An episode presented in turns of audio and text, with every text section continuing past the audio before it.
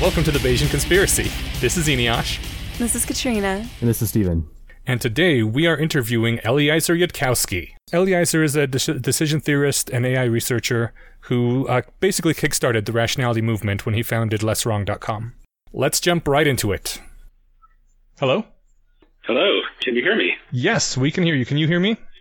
I can hear you. How about me? I can hear you as well, though your voice is softer. Um, what if I speak into the microphone? Is is he connected to the microphone at all? Yeah. Okay, how about this? I can now hear you better, though your voice is still slightly less loud than any else's. How do I actually pronounce your first name, by the way? Oh, yes, I am Eneasz. Iniash. Yes. And now, I, and now I know. Hurrah! I'm Katrina. Nice to meet you. Pleased to meet you as well. And Uh, did you just hear a clicking sound, by the way? no? Good, Oh, now I because I just because I just switched off my phone and I was wondering if the iPhone clicking sound was being echoed over the connection or if it was just in my headphones. Oh, okay. I think it was just on the headphones. It sounds fine. Okay. Great. And uh, we also have Stephen here, Oh, hi. who's kind of in charge of the podcast. It's a group effort. Yeah. So, Hello, Stephen. thank you very much for agreeing to be uh, on the podcast with us. We are really excited about this whole this whole thing. Uh, Katrina, would you like to start since we don't have all that much time? And Hey, thank so- you so- so much for spending your time. Yeah. Sorry. So basically, we already introduced you before we um, answered your call. So, Ooh, um, should we do it again to make sure that he's on board with this Oh. introduction? yeah, sure. Why not? Do you- Okay, so uh, I introduced you as an AI researcher and decision theorist who basically kickstarted the new rationality movement when you founded LessWrong.com. Would you say that's an acceptable summary? Sure. I mean, like, it was, there was this whole thing with previously overcoming bias, then it became lesswrong.com, but you know, close enough for government work. Okay, excellent. Great. Okay, so if you're cool with it, we're just going to jump into some questions for you. Alrighty. Okay. So, can you talk a little bit about your rationalist origin story? Are there any real standout moments that you remember from your youth that made you the rationalist you are today? Hmm. If we're talking about, like, big influences, then surely you're joking, uh, Mr. Feynman. Um, a step farther out by Jerry Pournelle. Um, a large amount of science fiction with just sort of pro good reasoning ideals quietly in the background. Um, if I'm looking for like single standout moments, then there was this one point in my life where I noticed the feeling of sort of knowing something wasn't true, hiding it away in the corner of my mind, and managed to generalize over the feeling and be like, aha, this is what it feels like to be hiding something away in the corners of my mind. I'm going to look for everything now. And um, it's like try to sweep out all the hidden corners, just like when I was walking down the street one day. Do you remember what it was? Or you feel comfortable sharing what it was that was hidden in that corner? It was a like there had been a childhood game some years earlier where which basically involved um, kids from a summer camp hitting each other with small plastic bowling pins. And I refused to participate in this game. And what I told myself about that for some number of years was I'm refusing to participate in this game because it's a negative sum game. Like, as a matter of ideals, I'm not going to, like, trade being hurt for the chance to hurt others. And, like, some years later, I looked back and realized, like, no, I just hadn't wanted to be hurt. And like that was the actual reason I'd refused. I made up this sort of idealistic story afterwards, and I'd known somewhere in the back of my mind why I'd actually done it. I'd known the idealistic story was false. I just had these two beliefs going at the same time, and I was like, aha, like I see this belief. I see the like the truth that I always knew in the corner of my mind being pushed aside by this thing that I'm saying. Now I understand this feeling. That is fantastic. How old were you?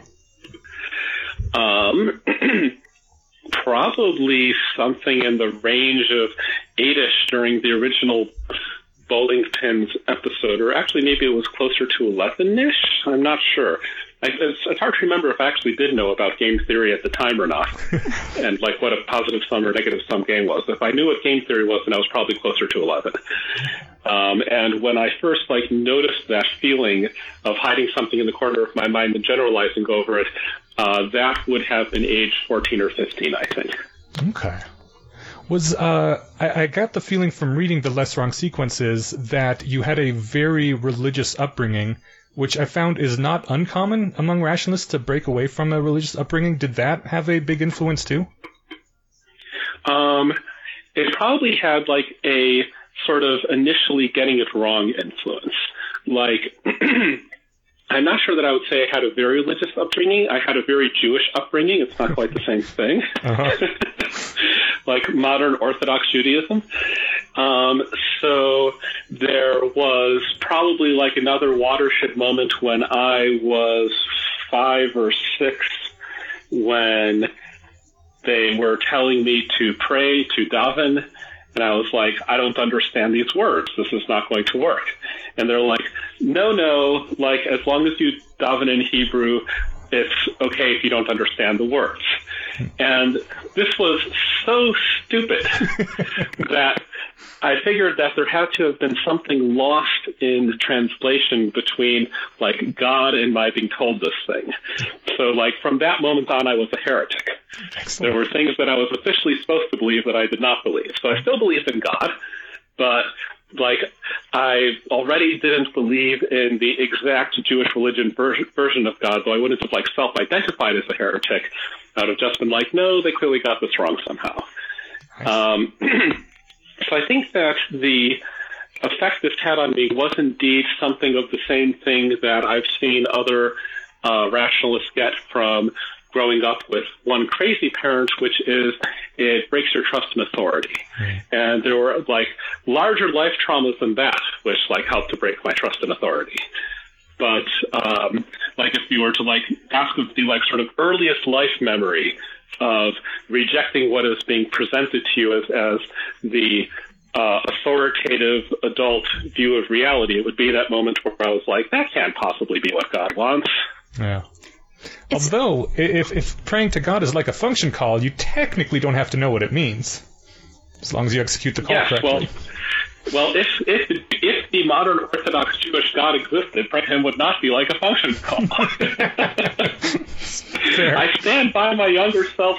Um, I mean, it might be a, a, bit of a vacuous truth, but I like stand with my younger self on this one. This right. is like a good inference made for good reasons. Do you think it's very important for good rationalists to have that break with authority figures? Um, because I know that I've, I've, I guess seen you seen you talk a little bit about how it's important to trust people with a great deal more experience than you, or when you don't have the information that you need. I think that there's a difference between sort of trusting people because it's an option versus like trusting people because you're scared of what happens to people who don't trust authority. Mm. um,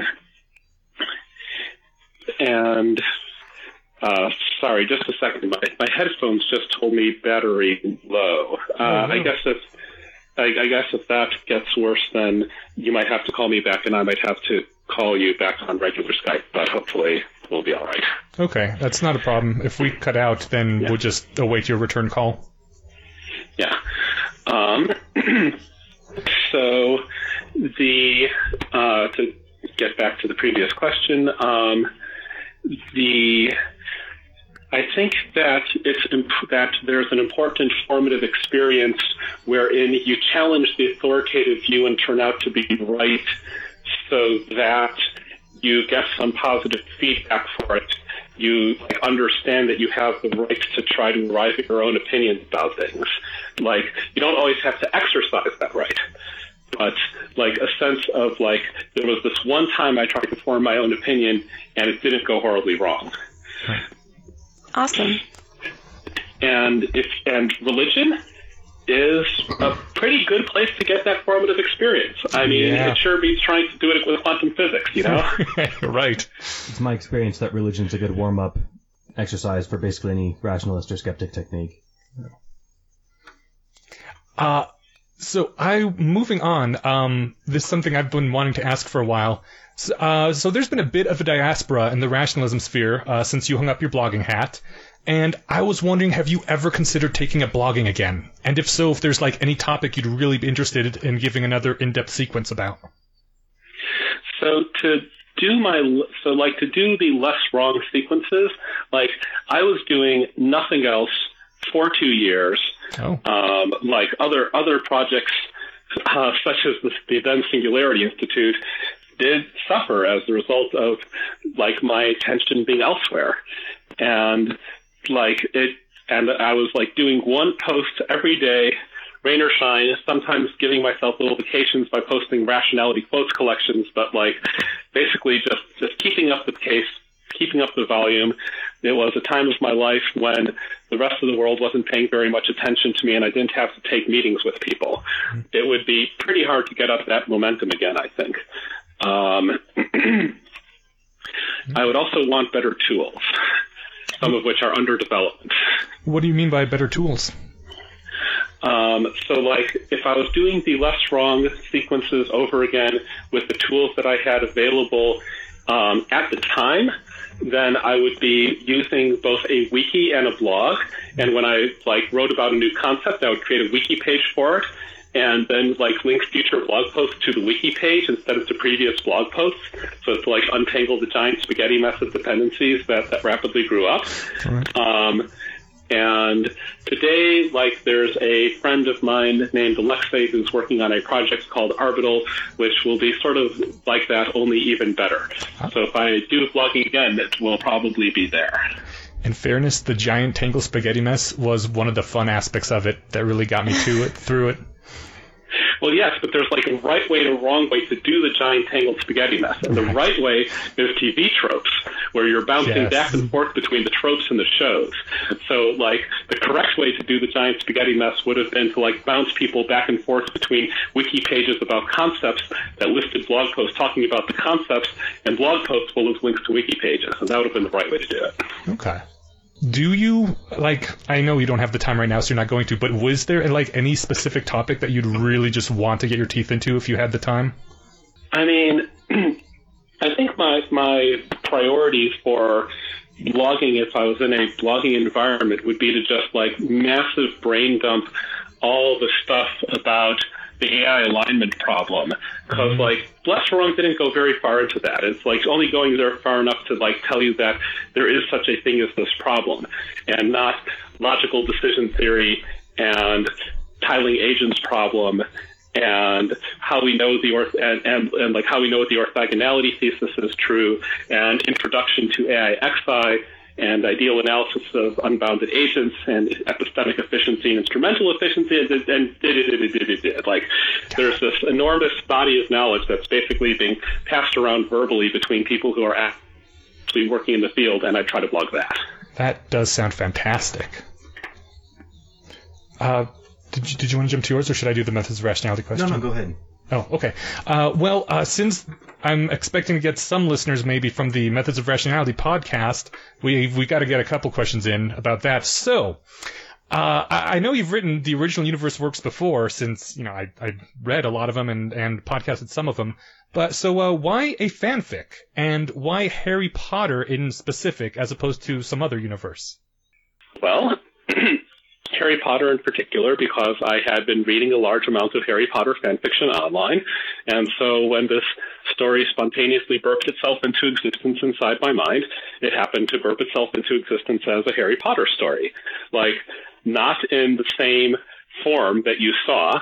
Like the very first version of the story that popped into my head had Harry watching in, in horror in the Philosopher's Stone chamber as Snape crucioed the face on the back of Quirrell's head into insanity.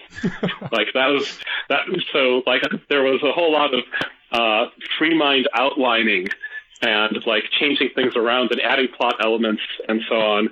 And the like the, the version that will probably sound a little bit more familiar to people who have read or watched Death Note is um, Yagami Light is older and smarter and has 300 Horcruxes, one of which is the Pioneer plaque.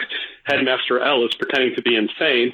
And then into the middle of their duel wanders a young Miles Vorkosigan starting Hogwarts. so, so like that, that, that version probably sounds a little, a, a little bit more familiar, but I thought I should mention the like early, early version just to sort of like establish the the fact that that plans change and, and like you shouldn't think that that the original vision for the story is anything that has to survive. And why fanfic? Um, because it was easy to write at the time. Like it stayed easy to write up until the end of the Azkaban arc and then stopped being easy for reasons I wouldn't start to figure out until many years later. But I was working on an attempted nonfiction rationality book and writing was going really slowly. So I was like, okay, can I write faster if it's this like completely goofy, just for fun thing? Like, there are these people now making up stories about how HPMOR was an elaborate plot, like from the very beginning, and et cetera, et cetera. And like, these people don't understand how writing works, you know, like it was just like, okay, I can write this thing really quickly. Okay, it's good enough that I that that's worth throwing up on fanfiction.net. Uh, okay, it seems to have accumulated 1,000 reviews very quickly. I will put more effort into this. And eventually the nonfiction book ended up going nowhere because I was like forcing myself to write it. And the thing that I wasn't forced, forcing myself to write ended up being the super popular thing. And, you know, this is a story that one finds repeated many other times in, in other contexts. Hmm. What, what, if I, if you don't mind me asking, what was the thing that you found out many years later was really hard and then slowed you down after Azkaban? Um, so many years later, I worked out that there were a couple of things I was doing wrong. Um, one of the things was that by writing a story consisting of entirely foreshadowing, I was adding on more and more constraints that had to be satisfied by the later sections. Mm-hmm. Um, and the other thing that I was doing wrong was I had pro- started promising my readers to post at particular times and dates after um, finding that people were frantically trying to refresh the, the story page like every five minutes yeah. because they wanted their hit of HPMOR, a phenomenon I would later compare to being a heroin dealer oh. who has to knit all of the heroin out of his own eyelashes. so I was like, okay, I will like only post at this particular time of day, and that was a and that was a mistake. That meant that I had to rush to get stuff done by that time if I wanted to post it that day, instead of this like calm, relaxing, relieved, yay feeling of, all right, I finished the thing. Now I get to go post it. Now I would finish and be waiting 30 minutes for the reward, or I'd be rushing, rushing, rushing and have to like post it at, at that time if I wanted to get it up that day. So that was, um, that was like the, the small thing that like changed the reinforcement dynamics of what happened to me when I was writing and was just like, me being clumsy, not understanding how the human reinforcement system worked. Right. I just want to jump in really quick on that. Speaking of, I guess, the positive experience of writing it, uh, on a scale of 1 to 100, how much fun was it from your end to watch the subreddit explode after the final exam? um, well, I mean, like some of the explosions prior to that were a little bit more fun than the explosion for the final exam itself. Like it was, so I, I mean, like maybe 80 or something, because on the one hand it was like nicely evil, and the other, uh, on the other hand, I was sort of like horribly aware of the fact that this puzzle that I had designed at before chapter one had been published, like the solution is there in the like in the like first three lines of, of HPMOR, right? So mm-hmm. it was this puzzle that I had designed with like five years worth of negative writing skill accumulation. And this gigantic subreddit was trying to solve it and coming up with better solutions that I'd envisioned. And it was too late. All the foreshadowing was already in place. I couldn't use their solutions. I had to use the real foreshadow one. Mm. Oh, I hear you. Okay, well, I all right. I've got a little bit of an egotistical question because I've always really been curious about this, but I never actually asked your permission before I started the podcast, and I still kind of feel guilty about that. And like, I, I, was wondering what you thought when you first heard that some random jerk was podcasting your f- fanfic, and uh, and if your opinion has changed at all now that it's done. Um, probably something like a um, a flash of pride, uh, sense of being honored, and some amount of banging my head in, against the wall about how much easier it was to get people to like put in large amounts of paid uncoordinated volunteer work on things related to Harry Potter fan fanfiction than to saving the actual world. Right. I, I, mean, like, like we're doing a little better on the second metric nowadays. Yeah. Like, um, we now have like better volunteer coordinators, but I was like, sort of like, gosh, it's like, it is easier to get people to do the sort of like fun, humanly comprehensible stuff that, that carries immediate emotional rewards than yeah. it is to like work on the longer range stuff, isn't it? Yeah. And you know, to this day, I suspect that we that like I, I like sometimes wonder whether like there are friendly AI problems that could just be solved if I could get the same number of mathematicians working on it with the same intensity as was trying to solve the final exam. So the volunteers that you're looking for are they highly skilled mathematicians? Um, those are people coming to workshops. Like again, remember, like stuff has changed over time.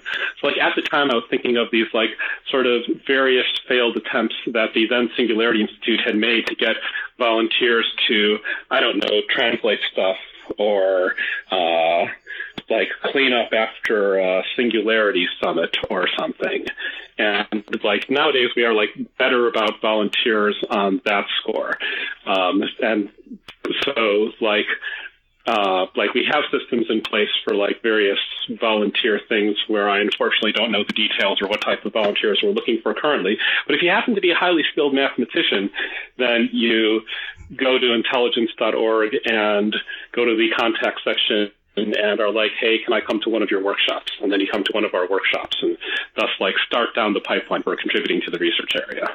Thanks for the tip. Yeah. yeah. So, um, taking this in a little bit of a different direction, some of the audience that we want to reach out to are people who are new to Less Wrong or new to the rationality community and maybe know only a little bit about it.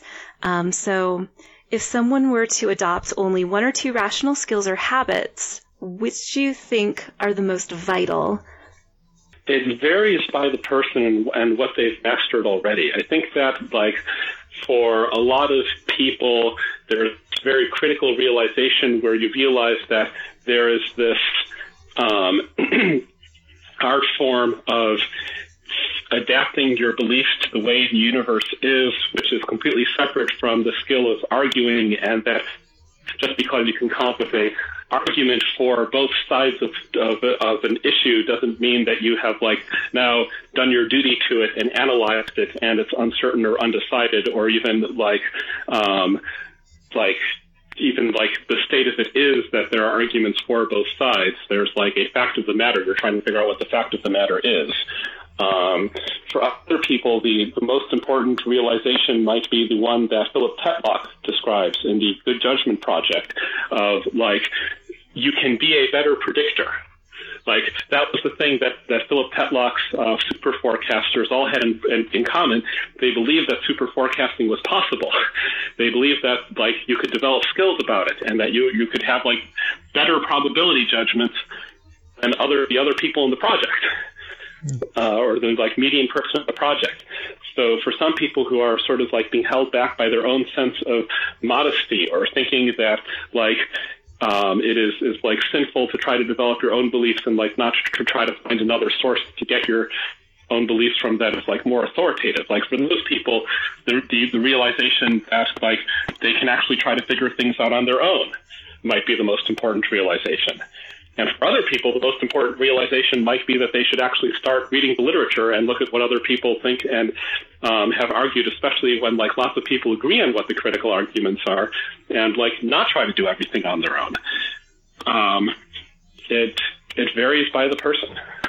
Do you think that through your work on the sequences and as a blogger, that you've made a significant impact on helping people be better predictors? Well, I haven't had a significant average impact on the median human being on Earth yet, growth mindset, but there's clearly like a very large number of readers who like acquired more accurate belief and probably more accurate belief finding skills about some important things. But like, even if the number is pretty large in absolute sense, I don't really know how large of a fraction it was. There's um, there's like a real sense in which Less Wrong was taking on a very hard problem of like getting people to make better predictions, and it was like striking this very hard problem with a very soft bat. Like the, the bat is like reading a couple of years worth of blog posts. And there are people who can be moved by that bat, but they're not necessarily a majority. So what's a what's a harder bat? What's the best way to spread those principles and help people in general be better predictors? I'm not sure I have much of an improved answer over that. Like CFAR workshops, good judgment project, extended participation, betting in prediction markets. Um, see, like universities aren't all about collecting rents on prestige and employment. Like there's also a fairly hard problem of teaching people things that universities solve at least some of the time, mm-hmm. or, or they used to. I don't know. Haven't checked to see how, how well they're still doing at it. But like to actually cause people to acquire a real life skill and like resistance to common errors. It, it feels like what you really want to do is like go to a university that is like a correctly designed university for six months and, and less like write your blog post a slightly different way. Okay, thank you so much. I wanted to thank you again for taking the time to talk with us here. I know that we're coming up on our last few minutes. So I'll skip one of my questions, and if you don't like the question I settle on, I'll go back to the first question. um, I've always wanted to kind of ask you about this, since this is, you know, I think the the end condition, which is, you know, some years from now, you know, assuming it's in the next, uh, or you know, in the foreseeable future, you and your team have gone over the code, everything looks great, and you hit enter and start the AI program. I'm, and, you know, then superintelligence is born, and I guess I know that, you know, obviously there's Event Horizon problems, but then, you know, just speculating wildly if you want, what sort of, what's your imagination of what happens one hour later, one week later, one year later? I'm going to sort of parenthetically quibble about the, the part where there's a notion of you to like check the code and then you switch the AI on. Like you, you, you like have an AI that has been running and learning and you've been moderating, mo- monitoring its operations for a while as it's been gradually going in strength. And then you like, at, at some point, perhaps you like pull out the, the stopper and, and let it do things you would not have let it do previously. Um, but not like you you write the code, you check the code, you you switch it on. Like and it, like any AI has to learn a whole bunch of stuff before it can do a whole bunch of stuff. So leaving that parenthetical aside, um, I will launch into another parenthetical, which is the difference between genies and sovereigns. So, like, if you want an AI to just, you want to just like free an AI and say, do whatever you think is best, um, that might be a harder design problem than if you have an AI that you want to do things like, um, I, I mean, let's paint the cars pink is an example that we sometimes use. Like, paint all the cars pink just paint them pink. Don't tile the universe with pink painted cars. Like, don't maximize the level of pinkness to the point where the pink light is evaporating nearby buildings. Just paint the, the darned cars pink. And like, this itself is already a very difficult and lethal problem, or so we suspect. Like, if you want an AI that that does things with that that like sort of can like do short term things that you actually meant it to do and not have an insane number of side effects and not rewrite the programmers in order to give better orders, et cetera, et cetera. Like this itself is already a like potentially very hard and lethal problem. And depending on whether you solve the genie problem or the sovereign problem, what happens a week later um, probably looks very different. For sure, I like I like the, the pink car problem. That sounds like the, the leveled up version of the paperclip maximizer. But I guess, and I, I don't want to push it, but say things go great. What does what does great look like? Um, it looks like concrete instantiation of the fun theory sequence from What's Wrong. I'll, I'll be honest, I didn't finish that one because he prefaced it by saying something along the lines of reading this could. Uh, well, it was there, there was some there was some intense caution that I was like, you know what, I'll put this off, and I never put it back on. Yeah, Right. see, I think I'm, I'm still a little bit worried about that caution. Like, I keep on taking stabs occasionally at writing a story set in that world, and keep on running into obstacles or writer's block uh, in writing it. And I don't know if I would like ever actually publish it if I could do it. I would like worry that if you like show people someplace that is actually a nice place to live, they might start to see the present world in a more negative light.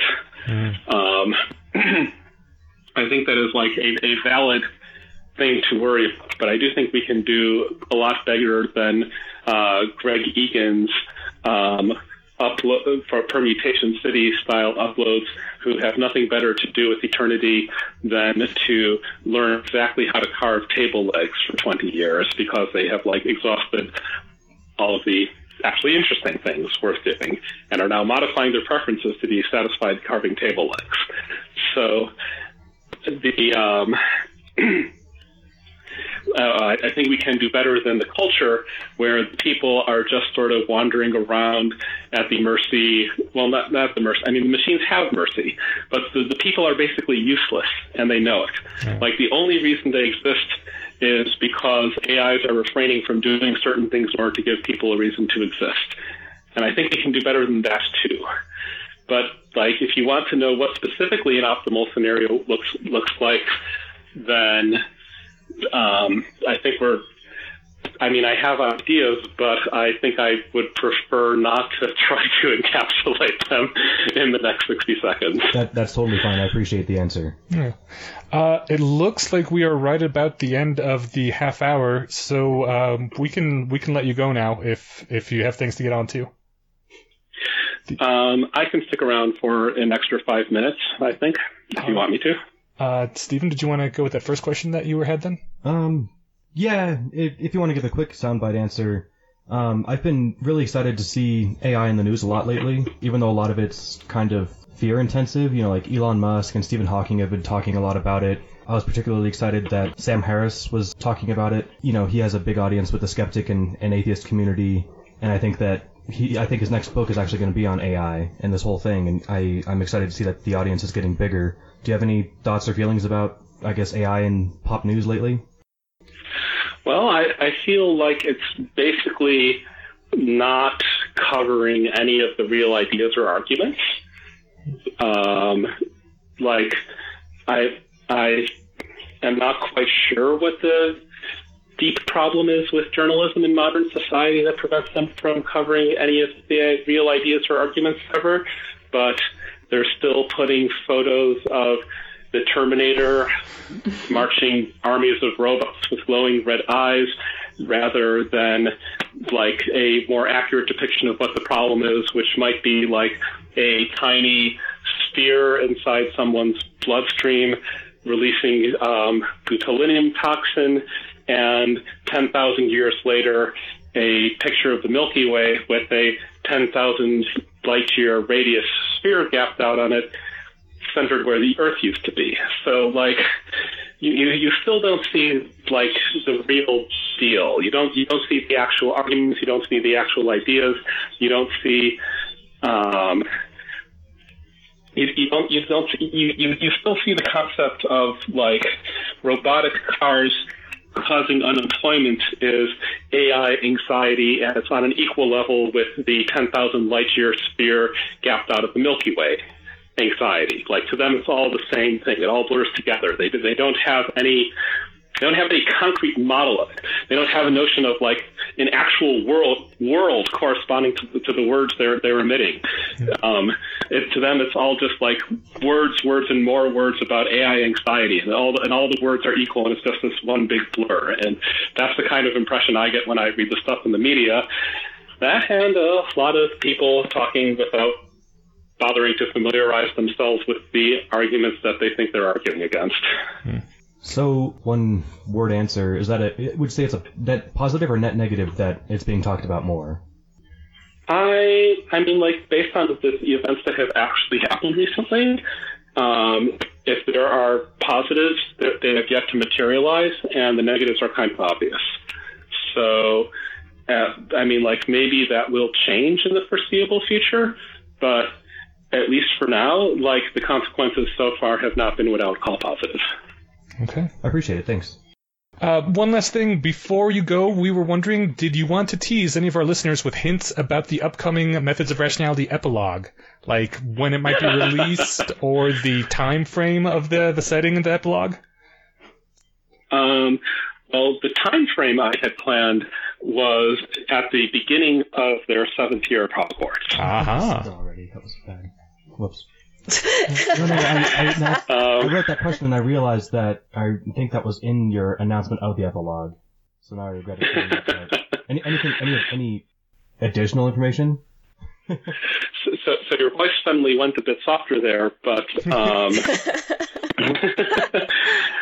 so well, I mean, like not in terms of additional information, but I will mention parenthetically that I do not regret giving, for example, significant digits a lot of time to run as like the uh, best HPMOR continuation fic, um, not competing with the author's personal conception of what might have happened later. Because, you know, no matter, even if I can like write a really awesome epilogue, it's not going to contain like as much net meat as significant digits, the Right. continuation fan fiction did.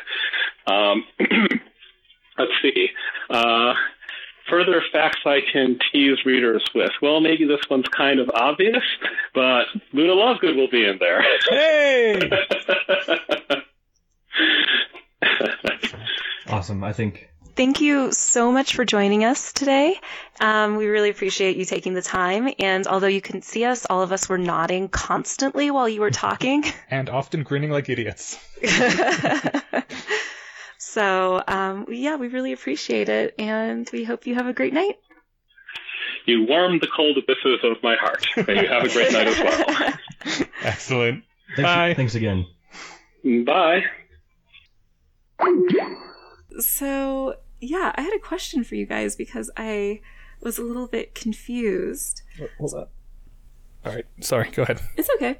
Uh, my question was regarding Eliezer's answer about um, what a, a a perfect AI world would be, perfect general AI world would be, and he one explained the sovereign versus the genie. Yes. So, could you, I guess, for the listeners, explain a little bit what the sovereign is and what the genie is? I was actually going to ask him about the sovereign because I was not familiar with that term. If I had to guess, so I think Don't that guess. Do, do, do you have a good idea? I I've I've heard of what I think fits. I've never heard it by that name, Mhm. but I I think that there are uh, two different scenarios I've heard talked about. Are we? Are you thinking about Singleton?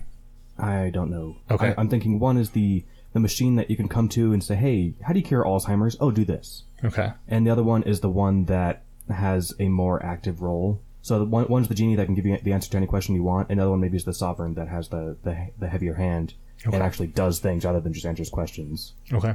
Um, and now I feel bad for the stupid phrasing on my question about you press enter and start because I know that you would start it with you know like a, a closed Ethernet and make it think it had access to the real internet, and then at some point then you plug it into to whatever else it needs to get into. But Yeah, we were coming up with questions, you know, Yeah. as best we could. and and he mentioned that he was disappointed and he didn't quite know what was wrong with journalism today. Hmm. And I don't know if this is a complete answer, but I think it's part of it is that online journalism is written for people who written for the audience that doesn't know how to use ad block. So Wow. I I That's fair. I, I think I, I mean, I, I'm That's just sad. guessing, Right. but I, I think that's probably part of it. So, like, they're not going to be looking to write for an audience about, you know, nuanced uh, discussion of, of the paperclip maximizer. They're gonna I- I post get- a picture of the Terminator. 10 like, ways the world coming." is going to end. Number four, we'll shock you. I, I get a feeling a lot of people just have one general upper bound to anxiety that they're like, oh God, the AI is going to take my job and I'm going to starve to death, is as anxious as, oh God, the entire Milky Way is going to be wiped out because it kind of feels the end result is the same either way to them, right? Isn't that I'm known as scope dead. insensitivity? Yeah. That's what I was going to Yeah. say, and I think that's exactly right. In that, just like we feel, you know, just as bad about one person dying as we do about 10 million dying, because like you can only feel so hard. Mm-hmm. Yeah, so like I'm thinking, e- even if it goes up a little, it does not go up by a factor of 100 billion. When I think about like how much it would suck to like suddenly be homeless because a, a robot took my job, versus like, man, that would suck. You know, what would suck a little bit more is if the whole universe was destroyed. Right. Yeah.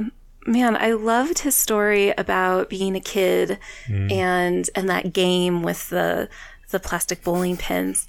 You know, it reminded me just while he was saying that, I had been telling somebody about how I boycotted professional sports Huh. because I didn't like um, I didn't like how it was glorifying violence and how people were, you know, pretty much being paid to give themselves concussions and um, and I, and I thought that was horrible. And now I'm going back to the moment that I said, "That's it, I'm boycotting sports," and it was right after the guy behind me dropped an entire beer on me.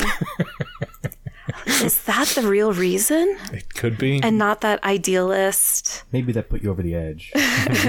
so I I liked the general lesson from that. I think is to make a concerted effort to know when you're lying to yourself. Mm-hmm. So like um, one example from someone else's life, Sam Harris talked about in one of his books, actually this book called Lying, um, how he was offered the to give the valedictorian speech at whatever university he attended. And he was like, no, someone who's been here all four years should probably do it, you know, because I think he transferred there. And it wasn't until later that he admitted to himself it's because he had a terrifying, or he was terrified of public speaking. And if he had been willing to admit that to himself earlier, he would have forced himself to go through with it. Uh, Yeah, there's there's a lot of jobs where we put people through a lot worse physical things that they get paid a lot less for. Like coal miners in general have drastically reduced quality and length of life, mm-hmm. and we don't pay them shit compared to what we pay professional sports athletes. and their their jobs will be replaced a lot sooner by robots, and their lives will probably be much worse as a result than like the average football player's job would be. Right, but I'm saying no one's boycotting, you know, things Oh, made know. from coal Yeah, no, I was just because of the violence it does to the miners' bodies. I, I think that people are. Are they? Yes. Okay.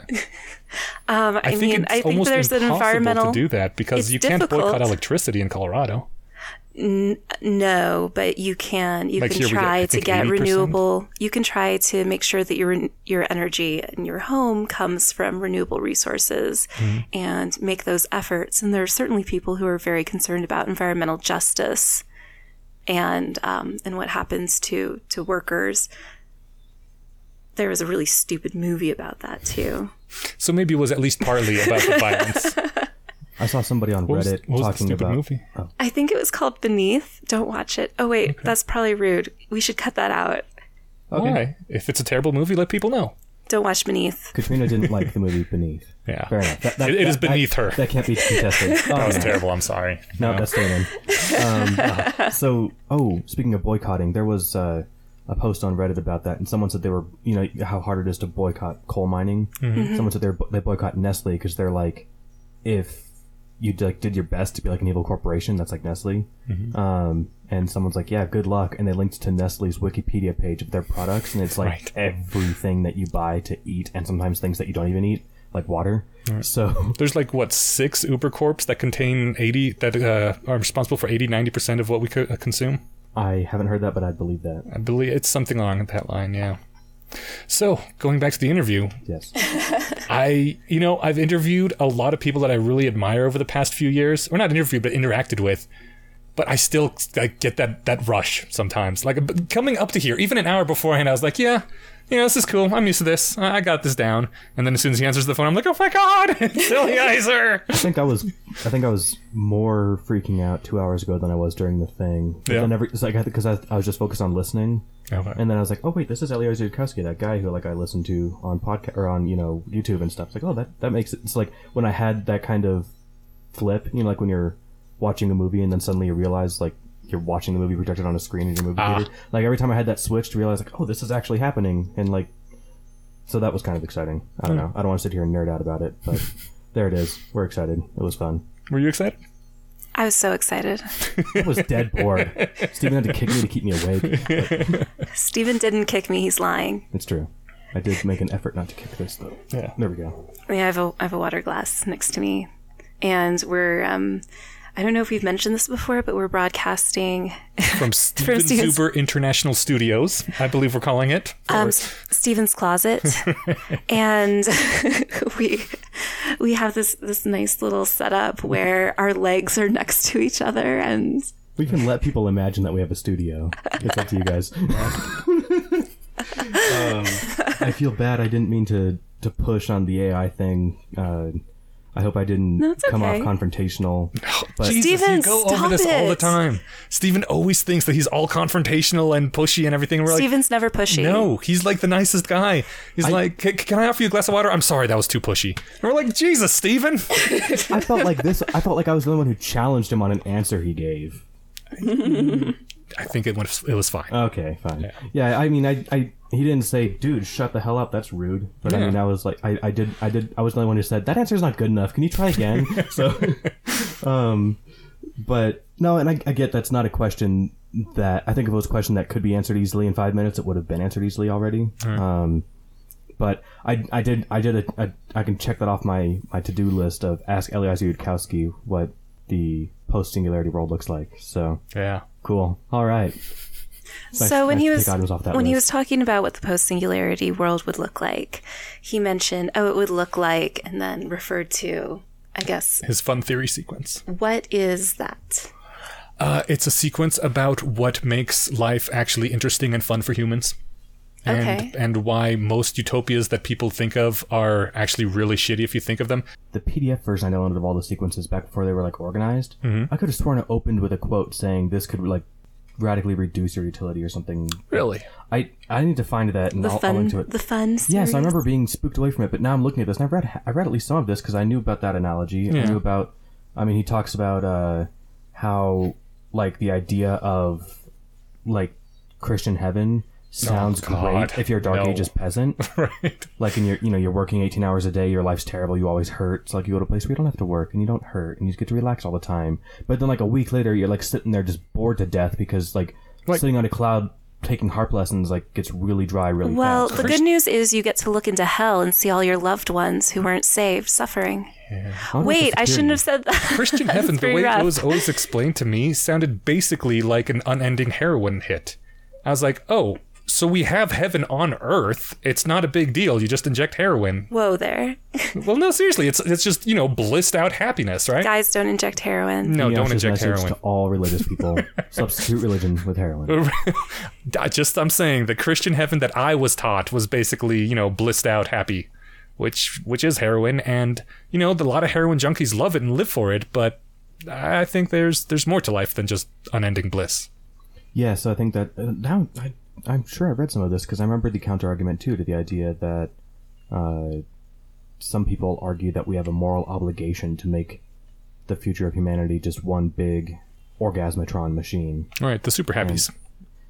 But I think less fulfilled than the super happies. They seemed to at least, you know, they, they wanted to fly around. Maybe they're flying to the sun or to the supernova just like to get resources to keep building more super happies or something. Mhm. But I got the impression that they had more to life than just laying in pure bliss, right? Right. They're incredibly intelligent, constantly, yeah, constantly exploring the universe, making new things, integrating other cultures potentially. I got the feeling that it was really only the uh God, what was the term for the super mother overmind thing that took control really quickly?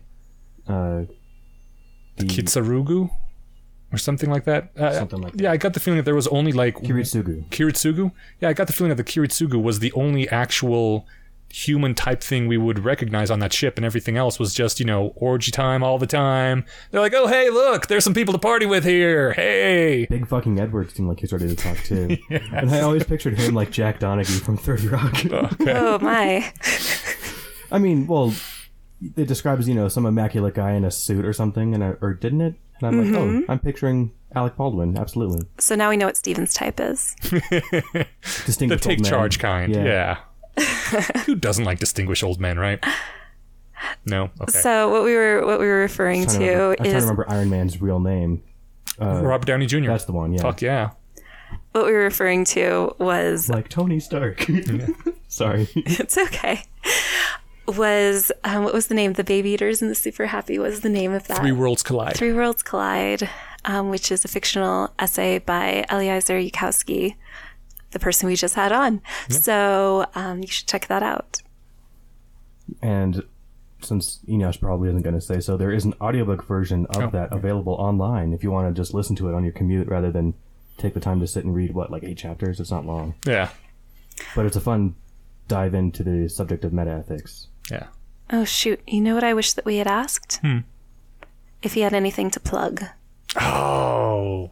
But we can still ask that. So Okay. here, I'm charging you, Eneasz, Yeah. to contact Eliezer and ask him what he wants to what he wants to plug, what he wants to promote, Excellent. so that we can make sure that we include it. And then we'll insert that right at the end of his interview.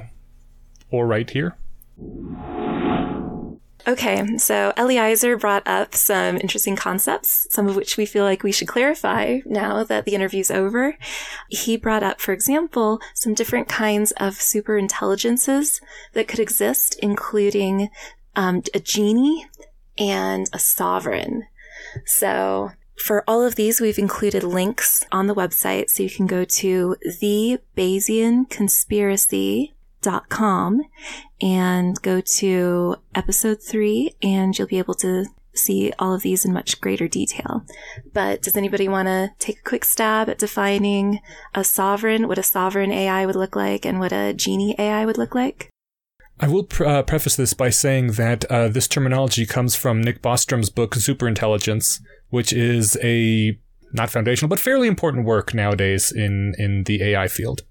Not in the AI field. I actually have In the AI communication Okay, department, absolutely. there we go. I have very basic definitions right here. Um, if you follow the link, you'll see exactly this. So, a genie is an AI that carries out a high level command, then waits for another. And then a sovereign is an AI that acts autonomously in the world in pursuit of potentially long range objectives. Okay, So the the distinction is basically: do you want to create a do you want to create a god that is going to run the universe for you, but do it hopefully in the best way possible, or do you want to make one that sits in a box and waits to do things that you ask it to do? Also, um, it could be the genie from those horror books that we read when we were kids. right. The monkey paw side effects. Yeah, and um, they're always going to misinterpret what you want and do something evil. Believe it or not, there is a website, and I can find it if we want to link to it, where people have worked to articulate the best wish Yeah, that so in the event that Mm, just in case you ever run into a genie. yeah, if you ever Yeah, run it's into an a genie, intellectual exercise. and it's along the lines of like I, I wish that I can continue to persist in my current state of mind, etc., cetera, et cetera. Yeah, it, it's um, like seven paragraphs of disclaimers and caveats and things, so the genie will not misinterpret your words in any way. Something else that Eliezer brought up was the fun theory sequence about what a an ideal world would look like if everything went perfectly.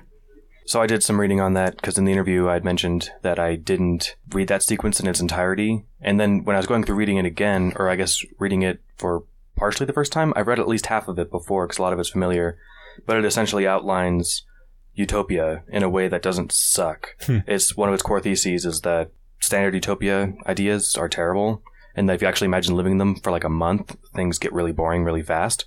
So it's a fun distillation of that general hypothesis, and the link to it on the web on our website contains what 31 hmm short summaries of all the posts. So 31 laws of fun. yes, It's also a decent treatise on what makes is that the right word? Treatise? Treatise? treatise, Treatise? treatise, treatise. treatise okay uh, on what makes human existence um, fun and uh, you know what makes existence for a human a human thing as opposed to being a robot um, but uh, in addition to being fun to read it's also probably a thing that anyone aspiring to write a utopia or even dystopia story might want to look into just because it covers a lot of the basics that sometimes you read a utopia story and you're like this is stupid no one would like this this world Yeah, or or or missing really any one of the of the thirty one laws of fun is basically a recipe for dy- for dystopia.